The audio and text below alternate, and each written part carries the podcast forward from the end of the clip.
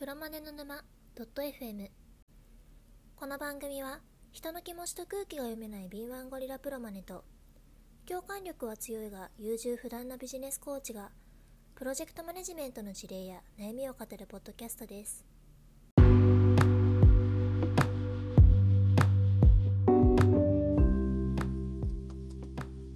はい、では始めます。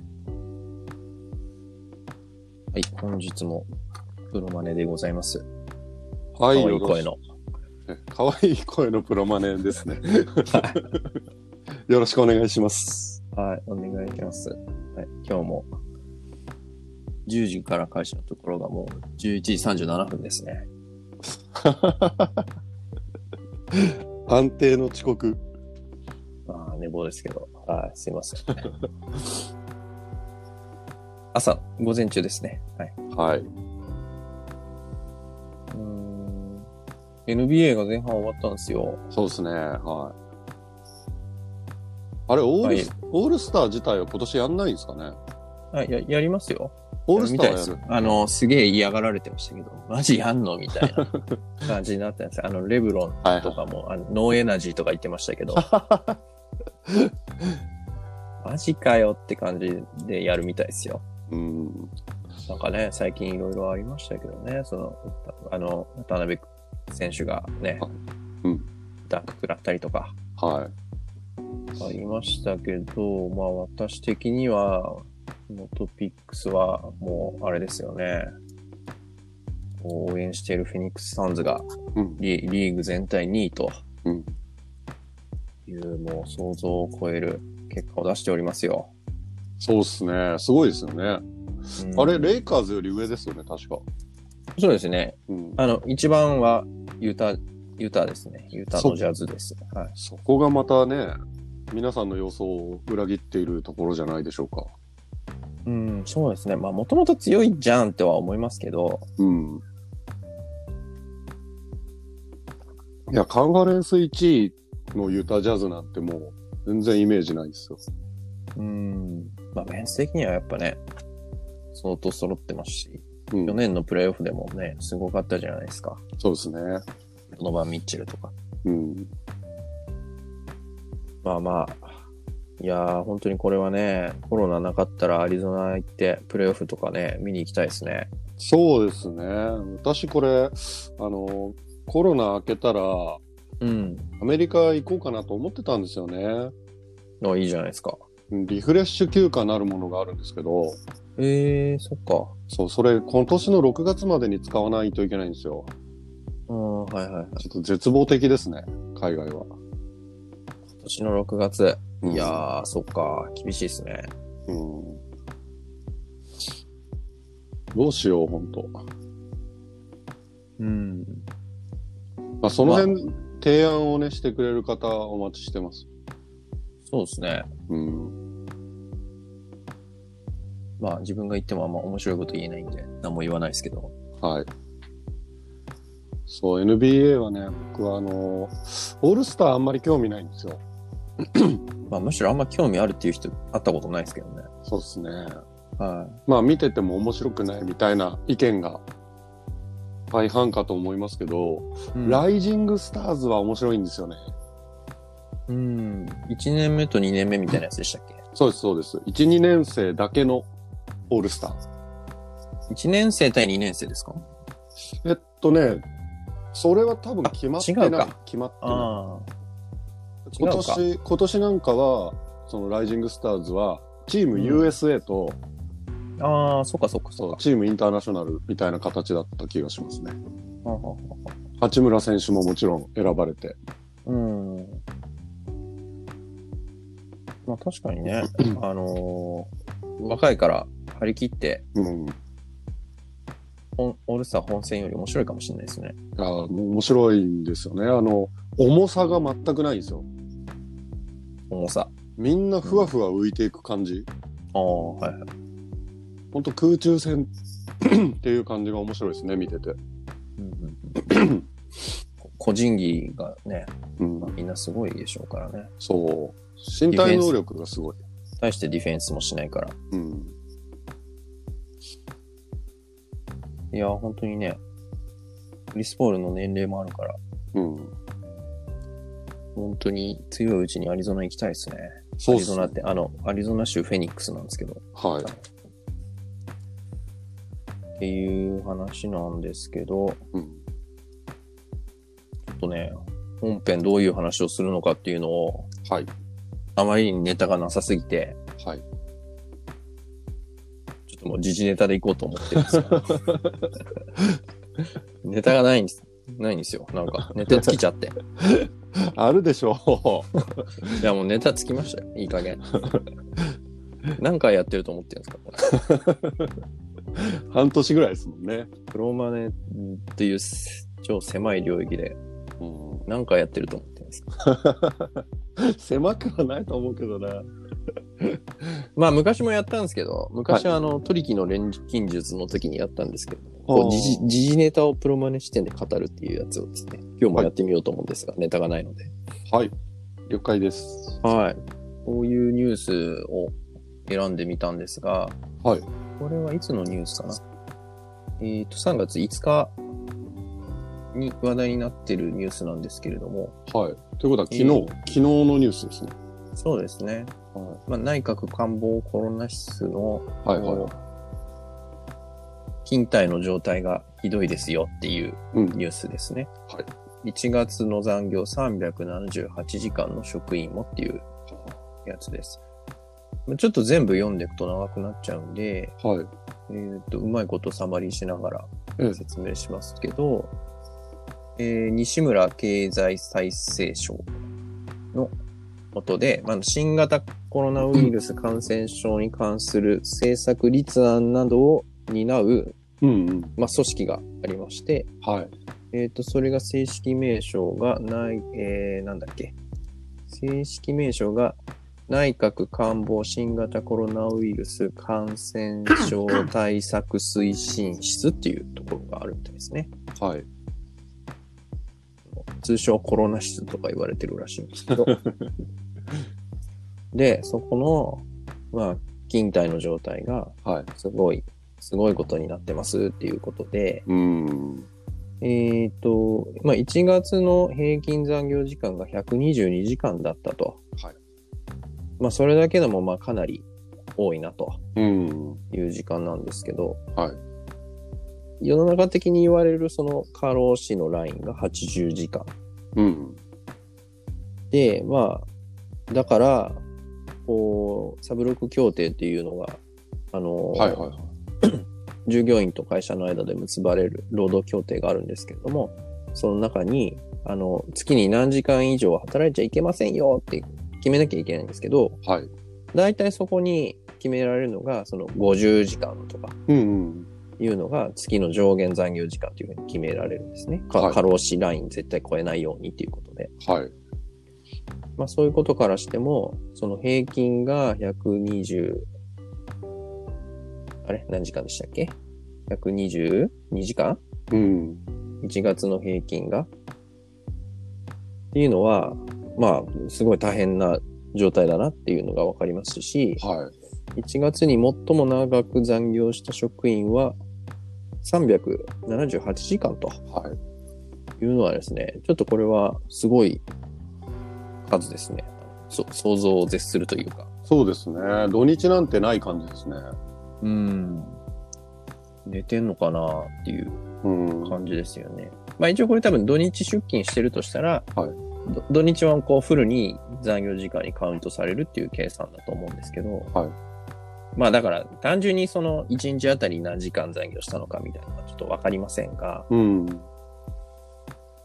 まあまあまあ大変ですよねっていうぐらい働いてますと。この、まあただこれがね、一人だけ突出して多いのか、うん。うん。ちょっと全体のばらつきは何とも言えないんで、うん。もうその、その人以外にも300時間台の人がゴロゴロいるっていう感じなのか？そうまあ、ですね。ちょっとそこまではわかんないですけど。まあ、1月って祝日が、えっ、と、三が日プラス1日、えっ、と、なんだっけ、成人の日。うん。だから4日間の祝日と、うん。えー8日間の土日うん。考えると12日間の休みをフルに出勤されてたりするんでしょうな。うん。ん、そうかもですね。うん。で、ちょっとあんまり細かい情報はないんですけど、はいこの、まあ、略称コロナ室が何をやっているところなのかっていううん。話なんですけど、はい。まあ、こういうのはゴリさんの方が説明うまいかもしれないんですが、ほまあとりあえず私が認識しているところを言うと、ここの記事にも書いてあるように、う。はい。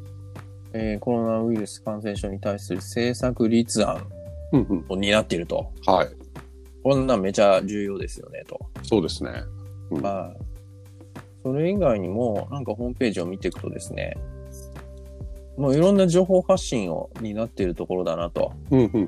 YouTube の動画上げてたりとか、まあ Twitter とかもやってるんですけども、それ以外にも、こう、様々、コロナウイルス感染症対策に関する情報発信をすごい頑張ってや、頑張ってっていうのは主観ですけど、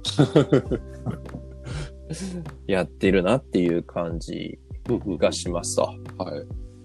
えー、まあ、やっぱね、こういう時代なんで、なんか、あらぬこうデマとかも、簡単に起こる時代なので、こう、はい正しい情報、いろんな人にとって届きやすい情報っていうのをうん。出していくっていうのはめっちゃ重要だと思うんですよ。うん。うん、まあそういう情報発信も担っているようですと。はい。そうですね。政策立案ですから、うん。まあ、ものすごく、あの、頭のいい方たち。うん。で、かつ、日本国に対して、うんえ。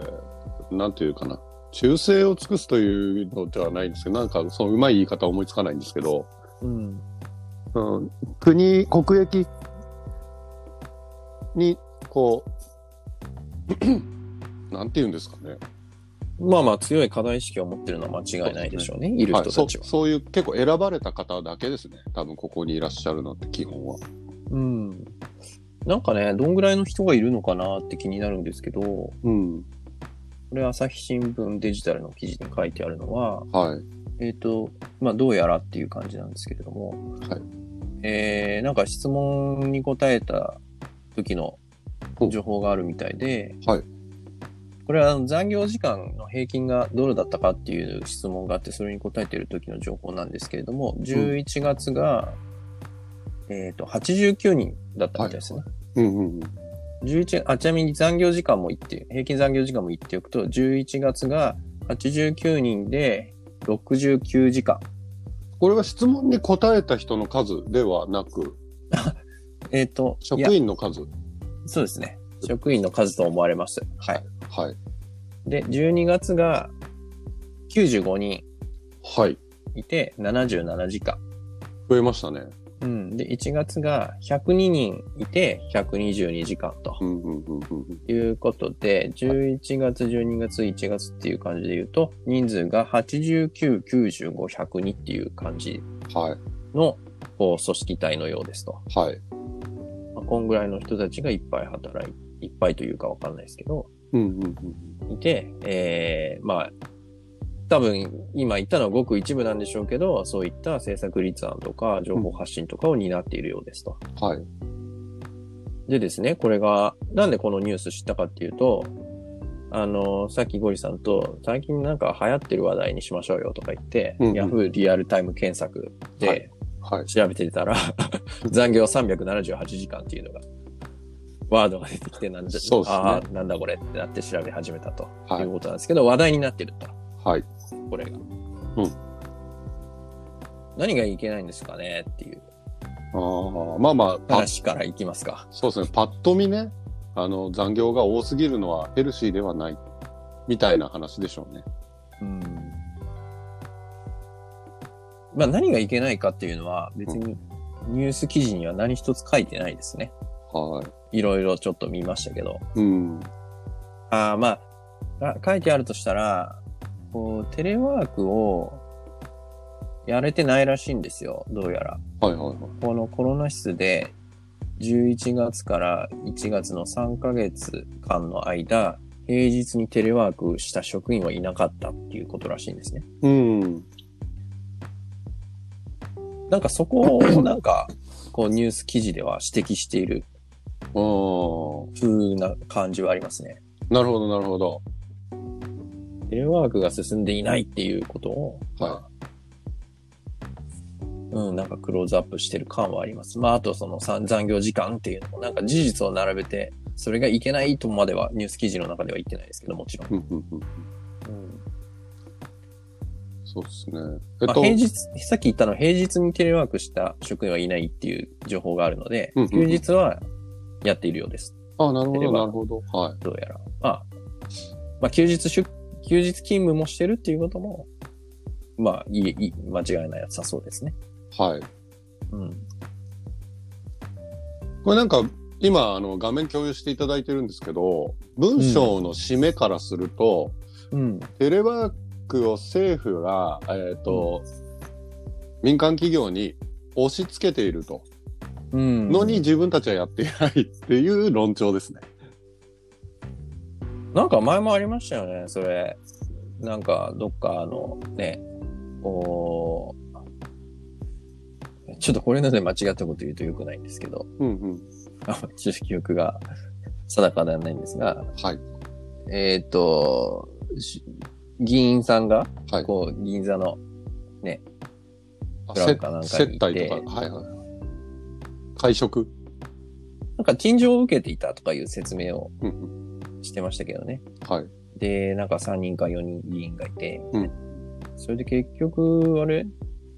離党したのかちょっと辞職したのか覚えてないですけど、はい。なんかこういう時期にうん夜出歩くなんて、みたいな感じでわーっと叩かれたと。はい。ああ、そういうのと同じ空気を感じますね。はい。うん。そうですね。確かに。推進している本人がちゃんとやってないなんて何事だっていう、うん。うん、そんな空気を感じますね。はい。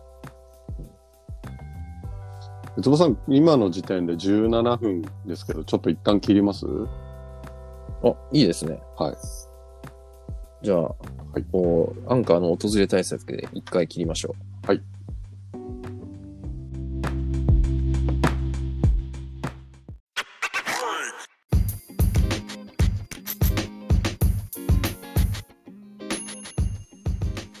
あ、はいおかえりなさい。はい。今、新聞の記事を読み終わったところですね、お互い。そうですね。はい。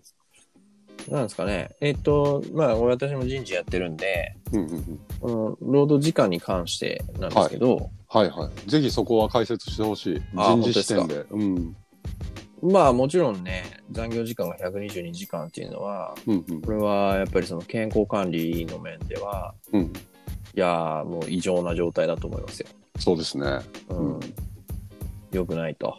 うん、で、人によっては370っていうようなところも、うん。まあ、そりゃまずいでしょっていうのはあるんですけど、うん。うん、まあ、ただなんかそういう杓子定規な観点だけではなくて、まあ何をやってんのかっていうところもあるじゃないですか。そうですね。うん。こんな状国の状況で、うん。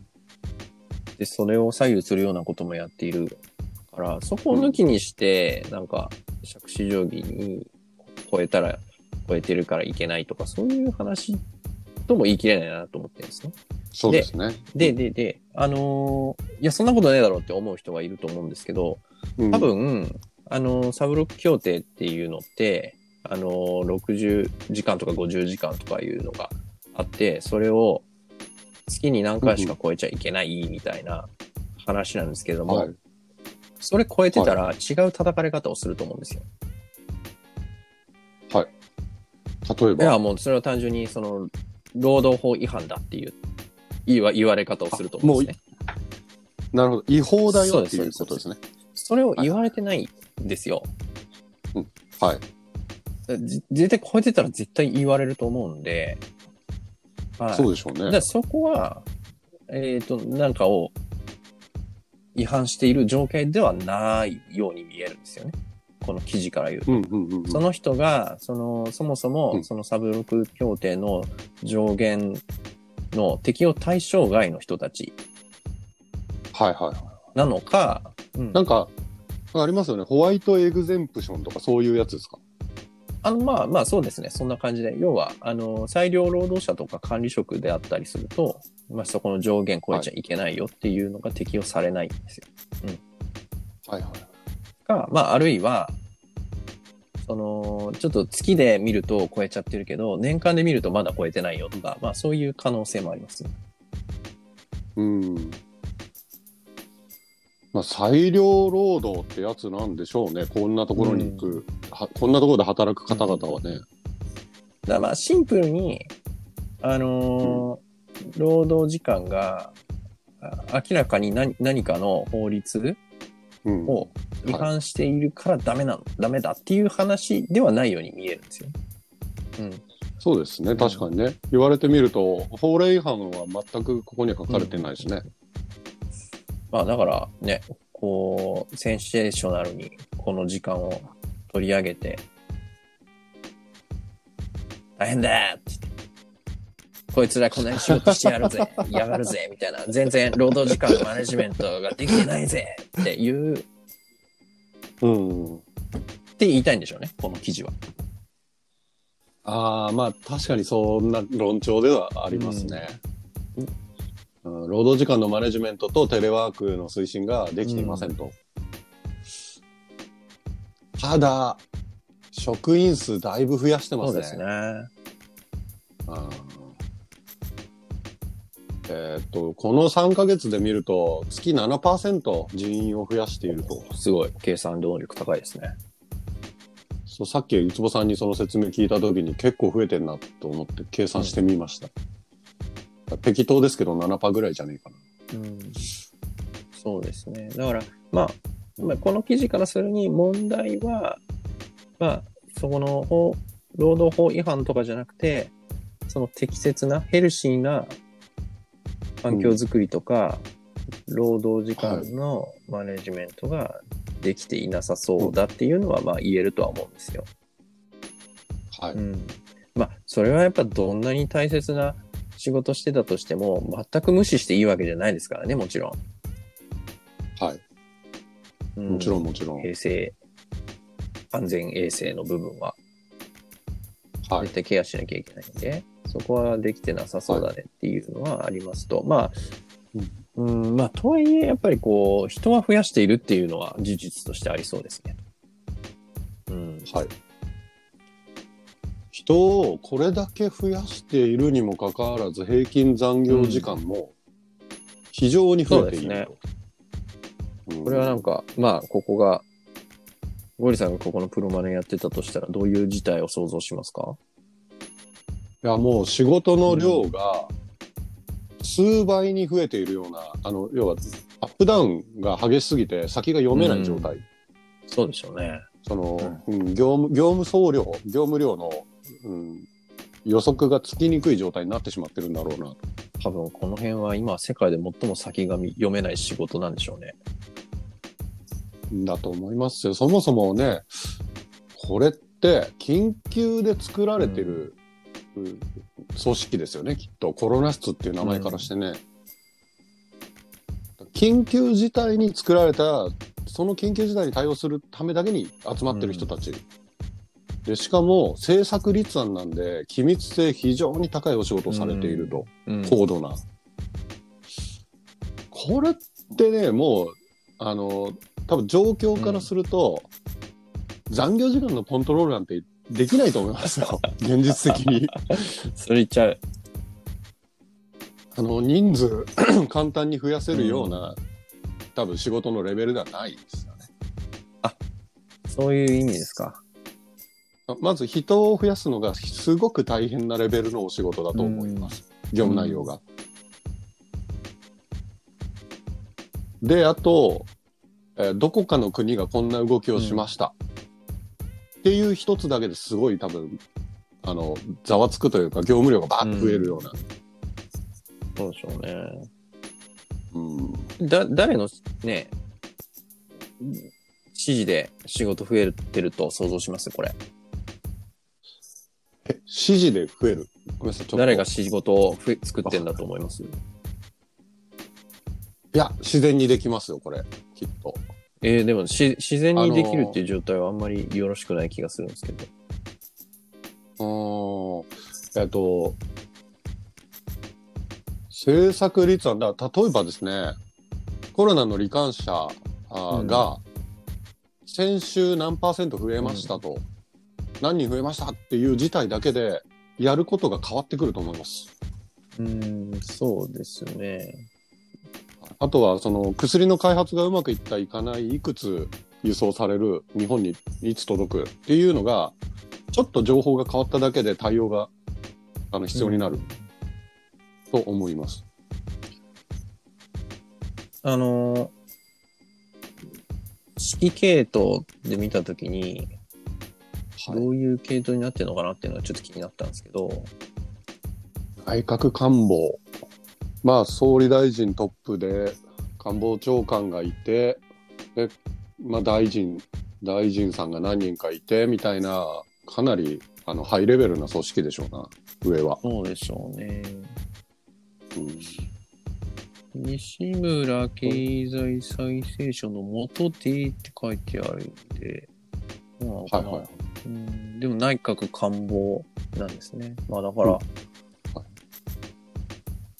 うなのかな？一応西村経済再生省がなんかこう仕事を指示してるっていうことなのかな？あー。まあ、室長とか、そういう形なんじゃないですか？うん。まあ、もろにやっぱりね、そういう大臣とか、まあ、首相とかいうところから、ダイレクトか、まあ、一個に、一個二個ぐらいで、仕事が落ちてくるっていう感じの組織なんでしょうね。そうでしょうね。うん。仕事が、そうですね。なんかこの組織が上から仕事をもらうとはちょっとね、思えない。ああそうですか。うん、状況変化に応じて対策をそもそも自分たちで考えて、上に対して立案、あ提案をすることがお仕事なんじゃないですか、メインの。あの、まあ、これは私の試験ですけど、あの、大臣の方々って法律の専門家じゃないと思まあ、うんですよ。そうでしょうね。うん。うん、で、あの、政策立案をするということは、多分弁護士の資格を持っていたり、法令全般に明るい方じゃないとできないと思うんですよね。なので、日本のトトップレベルの頭脳、文系トップレベルの頭脳が少なくとも中に何人もいる。で、状況変化に応じて法令はこういうふうに変えていくべきだっていうのを一言一句考えながらこう作っていくっていうお仕事だったりすると思いますね。で、さらに情報発信をしなければいけない、してるわけですよね、ツイッターだなんだって。で、そこもトータルで、あの、こういうふうに世界に、日本とか世界に対してメッセージを出していきましょうっていうコントロールをして、う実行していると。いう感じでしょう。もう本当状況変化で、仕事がいっぱい増えたり減ったり減らないだろうけど。多分ね、今は、うつぼさんは今のゴリさんの話で印象をだいぶ操作されちゃったんだと思うんですけど、うん、やっぱそういう話、そういうね、想像をすると、いや、もうこんうなん378時間も入って、働いてけしからん。ではなくて、はい。うーん、なんていうのかな、こう、本当に大変な仕事してくれてんだな、みたいな。風に、どっちかいうと、こう、スタンスが寄りましたけどね。こう、大変だ、大変だな。頑張ってんだな、みたいな。うん。もう、そうですね。私はそう見えますけどね。これなんでそれを自分がさっき、その誰が指示してるのかっていうふうに思ったかっていうところで、はいやっぱそれによって全然ポイントが変わるっていうか、叩く、叩く必要は全然ないですけど、やっぱり叩くポイントも変わるじゃないですか。こう、はい。勝手にし、うんまあ誰にに仕事してんのかみたいな。責任があるそうそううんあの責任は当然上が取らなければならんというのはあると思うんですけど、じゃあコントロールできるできんの？っていう話です現実的に、うん地震は止められないっていうのと同じだと思うんですよねそうでですね。これてうん、天変地異の一つだと思うんで、あ、あれですよね。コロナ、ん新型コロナがですよね。んそうです、。そうです。だベストは尽くさねばならぬけれども、犠牲を出さずに解決できるかって言われたら、なんかその種のお仕事ではない気がしますけどね。あの、計画が不不十分だった、プロマネが悪いから計画が不十分で人が病気になったんだって、単純に言えるようなお話ではなさそう。その人員も増やせないだろうし、簡単に。うんあの制作立案してる人からなんか情報が他国に漏れちゃったりしたら国益損ねますからね。えっ、と、ね、これぜひ聞いてみようと思ったんですけど、こう、うん今一応増え、人は増えてもいるけど、仕事も増えているとうん。じゃんじゃん増えてるめとち。ゃくちゃ増えてる感じですね。うんだからそこのね、仕事の量のコントロールっていうところも、本当にこれが必要なのかどうか、必要なことだけやろうみたいな、見極めはいみたいなところも、やっぱりそのステークホルダー、はいはオーナーとのうん。すり合わせ意思決定みたいなところがちゃんとできるはい人がいれば、こんなことにはなってないんじゃないですかねっていうのをゴリさんにも聞いてみたいんですけど。あ、うんなるほど。えーまあこの件スポンサーを誰と見るかかなり微妙ですよ。本来であれば、えーうん西村、えー経済再生省。だったり、彼がプロマネになるのか。彼がプロマネで、その上の内閣、まあ、官房長官か総理大臣が、えーうん。スポンサー。これなんか簡単に分かりやすい、ただ実態としてはスポンサーは国民の可能性がありうます、ん。うんいきなりふわっとしちゃう、そこで、うんだってこの人たち何のために働いてるかってこのプロジェクトのゴールって多分、えっと日本の未来を救うみたいな、ことですよ。ゴール自体がふわっとしちゃうでしょうね。うん。まあ、うまくゴール設定できんのかなねえ。うん。スポンサーの定義難しそうですね、これ。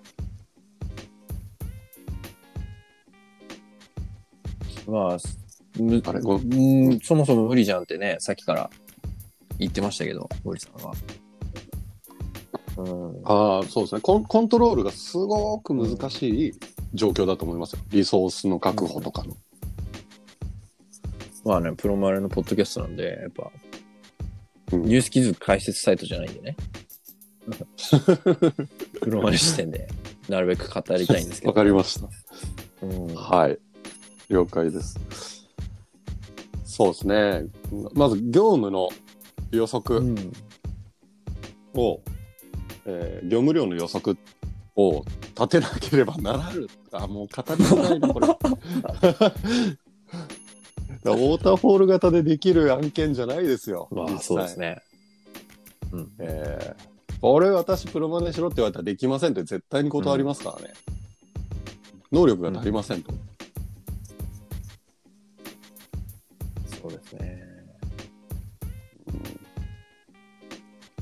かなりの。でまあ、業務量の予測とリソースの確保がうまくいっていません。うん。まあ、あるいは業務の優先順位付けが甘いです。うん。と、結果責任を押し付けるために言うみたいなのは、あるんでしょうね。え、どういうことですか？結果責任って。あの、プロジェクトが失敗した時に責任を取らなきゃいけないわけですよ。うん。誰かが。で、大体プロマネがあのはいはい責任を取るんですけれども、その時に理由をつけて責任取らせるわけですよね。何がどうダメだった？ほうほうほえー精神的にも精神的にもお前がダメだったんだっていうふうにこう型をつけたいんですよ、うんみんな。なので理由を述べる。そのど仕方がなかった。誰がやっても失敗したじゃんってしたくないんですよ。誰かが悪かったから失敗したんだって皆さんこう割とやりたがるので、うんそうその視点で言うとこの記事のように、テレワークの導入が進んでなかった、うん。人材の確保が遅かった、業務量の推測が甘い。とか、こう、いくつか。この数字と、この記事だけ見ると言えちゃうと思います。えっ、と、言えちゃうので、な、な、何でしたっけ？言えちゃうので、失敗という結果に終わった時には、えー誰かがその、その言った理由で責任を取らされるでしょうね。それは現実的に本当に誰か別の人だったらできたんですかっていうのはまたね、別のお話で。これはね、なんか、あたかも、また政治家悪いことしてるみたいな風に捉え方をする人もいるのかもしれないんですけど、いや、まずそういう話じゃないですよねっていうところですよね。うん、違いますね、きっと。だご本人たちがね、多分378時間働いた方が、残業された方が、これはもう上が悪いから、自分が犠牲になってるんだと、言うんであれば、あの上の方が多分悪いんだと思うんですよ。マネジメントが悪いって言えちゃうんだと思うんですけど、そうですね。ちょっとわわかんない、わかんないですね、うんその辺はね。わかんないですね。うん。もう実際の現場では、あの、なんていうんですか？何でしたっけ ?NHK とかでよくやってるなんか、こう、うん。あ、もう出てこない、名前が。あれ、なんかすごいみんなで頑張って何かを達成したみたいな NHK のドキュメンタリーなんかあるじゃないですか、そういうの。ああ、あそうプロフェッそうそうそうショナルとかそういうやつプロジェクト X とか。はいはいはい。もうそういう感じですげえなんかモチベーション高く働いてるのかもしんないですしね。大変だけど頑張ろうぜっつって。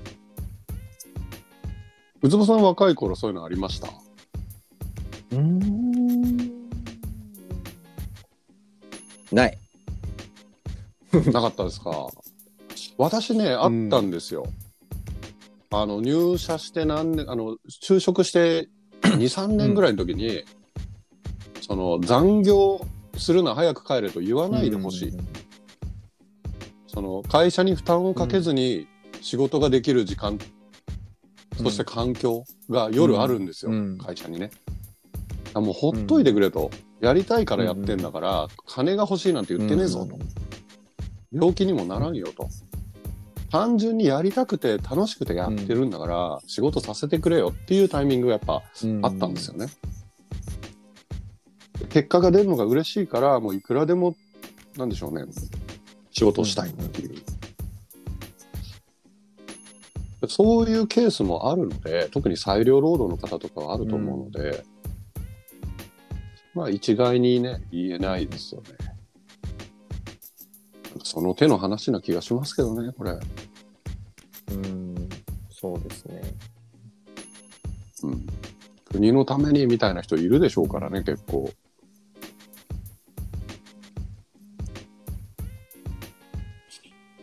まあ、あとはこのテレワークが進んでいないっていうのもなんか論点の一つみたいなんですけどね。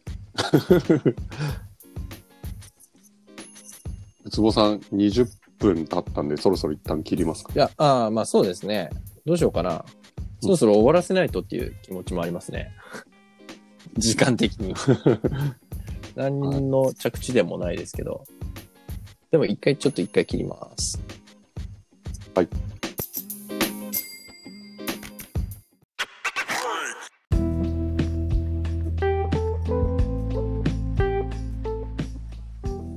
はい。おかえりなさい。はい、帰ってきましたよ。うん。テレワークが進んでいないことが問題だと。まあ、問題とは言ってないけど、問題だよねっていうふうに言ってますね、記事記事は。あでも政府は答弁書で、そのテレワークが進んでいないことについて、うん。職務の性質上緊急的な対応を求められることもあると回答と。うん。必要な人材の確保等による体制強化を図るほか、可能な限り休息が確保されるよう対応してきていると。つまり、こちらは悪くない。うん。やれることはやってるよっていう回答ですね。まあ、じゃあ、問題ないってことでいいですかね。どそう、実態はわかんないですけど、あの、緊急な対応も当然求められると思いますけど、それがテレワークできない理由とは思えないですよ。おう。だから理由としては、機密性が高い情報のやり取りが多すぎる。あはいはいはい。家からアクセスできるデータベースじゃないんじゃないですか、彼らが扱うデータベースって。その可能性もありますね。うん。だって政策を立てる、立案する方ですよ。うん。多分我々が考えてるような情報の量とか質ではないと思うので、うん。ちょっとね、あそうです。緊急的な対応も求められるんでしょうけど、それ以上に機密情報を扱うので、うん。オンラインでできるような仕事ではないことの方が多いんです。うんっていう方がしっくりくるかな。うん。で必要な人員の確保はやろうとしてるのはなんとなく数字で見えますよね。そうですね。うん、なんつうか、なんつうかな。もう全部は、世の中ほんと全部印象でできてますよね。こそうですね。あ、うつぼさん的にはこの記事にすごく違和感があるという感じですよね。記事自体に。う。いや、まあ、なんていうんですか。この記事に限らず全ての、こう、情報に違和感がありますけど、世の中の全ての情報に。すごいこと言うな。あの、要はマスメディアが大衆を先導しようとしていることを、なんか、いや、まあ、そんな大きな、そんな大きなこと言ってないですよ。あ、そうですか？僕、そんな大きなこと言ってないですけど。私常にそういう視点で見てますよ、マスメディアは。なんか陰謀論みたいな、そういうふうには思ってないですけど、うん。な、な、なまあ、なんていうんですかね、こう、なんだろうな。この記事はもうひたすら事実をただ淡々と述べているっていう感じじゃないですか。うん。で、でもそうなんだけど、やっぱりなんかこういうことを伝えようっていう意図があって、この記事は作られてるわけですよね。その意図に基づいて事実がなんか並び替えられてるみたいなところがあると思うんですよね。そうですね。で、そこに対して受け取り側としては、まあ、さっき言ったみたいに、ああ、また政治家悪いことしてるみたいな風におこう印象づけられる可能性もあるわけですよね。うん。で、いちいちね、今の我々みたいに、そうあ、これはなんか、機密性があるので、みたいな。テレワークもできないよねとか、そんなこと考えないじゃないですか、いちいち。うん。なんかな、大変だなっていうか、そうですね。言われる人は。うん。そう思いますよ。うん好き放題言われちゃう感じですもんね、これ読んで。うんあの、今後の組織が何やってるかを想像しなければ、うんこの文面だけで見ると、テレワークしろって言ってる本人が全く推進してねえじゃねえかっていうね。そうそうそうそう。ねまあ間違いなくこの記事はそのね、そういう印象を与えたいと思って書かれてるでしょうしね。うん。そのデータセントリックなウツボさんからすると、もっとデータだけで語ってくれと。うん、まあまあまあまあまあまあまあ。いやー、そうですね。うん。ウツボさん、着地点が見えませんよ。いや、ないですよ。ないですよ、着地みたいななんて。まあ正直プロマネ視点で語れないですね。業務の内容がちょっと見えないのと特殊だろうということで。まあ、じゃあ皆さんどう思いますかっていう感じの着地点にしましょうか。そうですね。ぜひね、ご、ご意見を、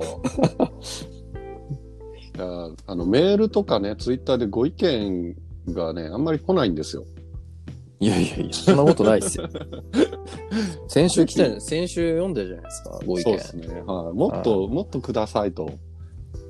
声が気持ち悪いとかそういうのでもいいので、嫌ですよ。